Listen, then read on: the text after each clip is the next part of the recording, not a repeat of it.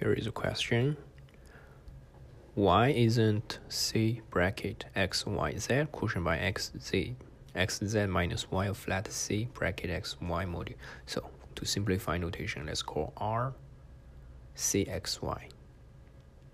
Okay, and call M this quotient ring C x y z quotient by x z minus y, the ideal generated by x z minus y. So the question is why isn't M a flat R module?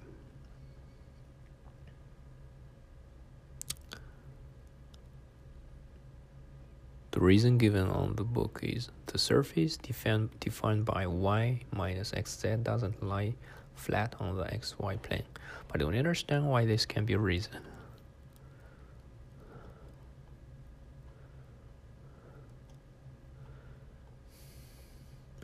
Let's see this answer by Marcel Martin. This answer is similar to the other. Perhaps it will be helpful to see the same point made by yet another person.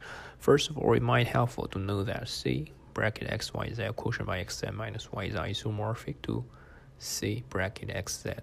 So you're looking at the map. I think here is something very subtle. You kind of translate this um, quotient ring by, I, yeah, this is Mm, let's see. So you're looking at the map from C bracket xy to C bracket xz, defined by x map to z, and y map to x times z. Mm, by doing this, we are identical. Um, yeah, I think yeah, this is a quotient map from CXY. Uh uh, sorry, what I'm talking about. Well, uh, actually, we have to understand how is M and R module.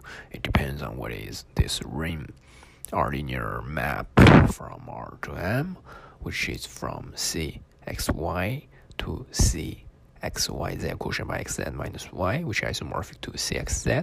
You could look at this uh, R algebra level, the map as cxy to cxz, defined by x map to x, and y is mapped to xz.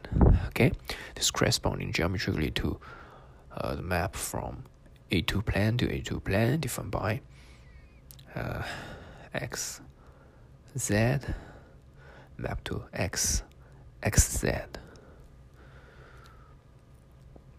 Uh, is this the coordinate-wise interpretation? I think so. I think this, this is that the theorem of Liu very precisely in the affine case tells you that which point is mapped to which point according to the map in the level of our algebra. I believe this is that. Okay, let's make this. Then continue now. Know that a whole line, the first copy of A2 uh, which uh, which is x equals zero, is mapped to single point zero zero in the target. Whereas the map is an open immersion of the complement of this line. Okay, firstly, you removing this point, it is obviously injective and surjective. Okay,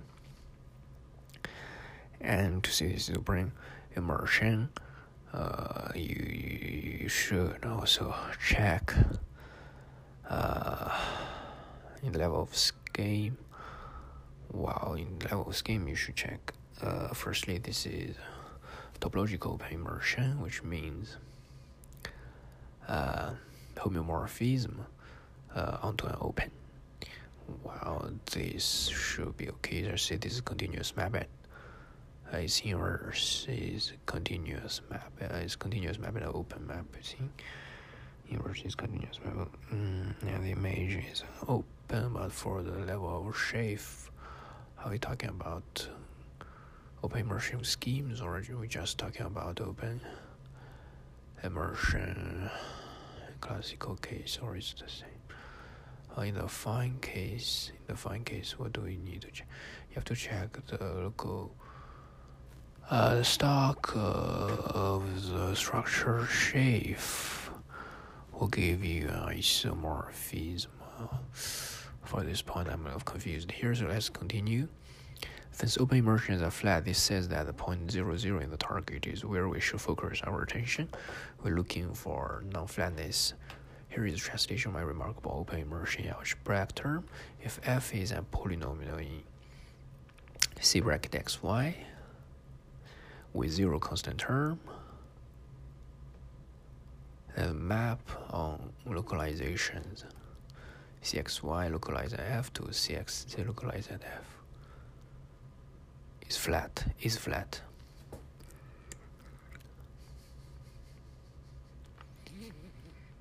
This there is one ideal that is particularly sensitive to the point zero zero, namely the maximal ideal x y. So let's try this ideal.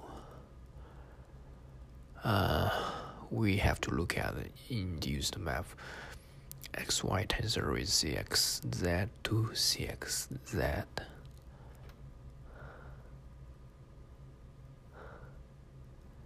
Yeah.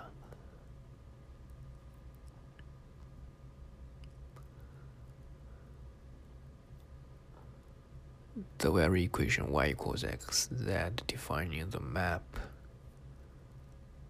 suggests that the element in the kernel, namely element 1 tensor y tensor 1 minus x tensor z, uh, I leave it as exercise to check that this element is non-zero in x y tensor c x z. if you don't know how to make this sort of computation then you should probably ask it as a separated question but try first one lesson to draw from this is that the geometry of the situation informs the algebra a more specific remark is that the map a2 a2 to a2 from your question is a fine patch of the blow up of a2 at the origin and this example illustrates the uh, general fact that non-trivial blow-ups are never flat and it.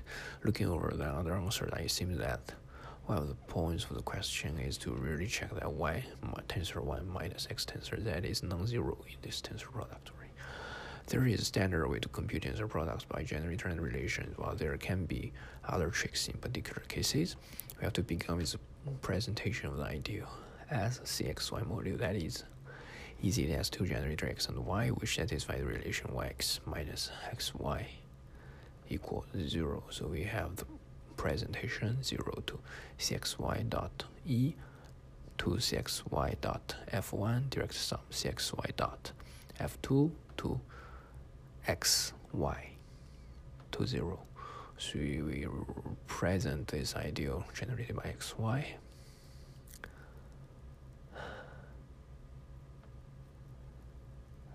Uh, with E, F1, and F2, where E, F1, F2 are just names for basis elements of free modules. And the maps are given by E is mapped to YF1 minus XF2, and F1 mapped to X, F2 mapped to Y.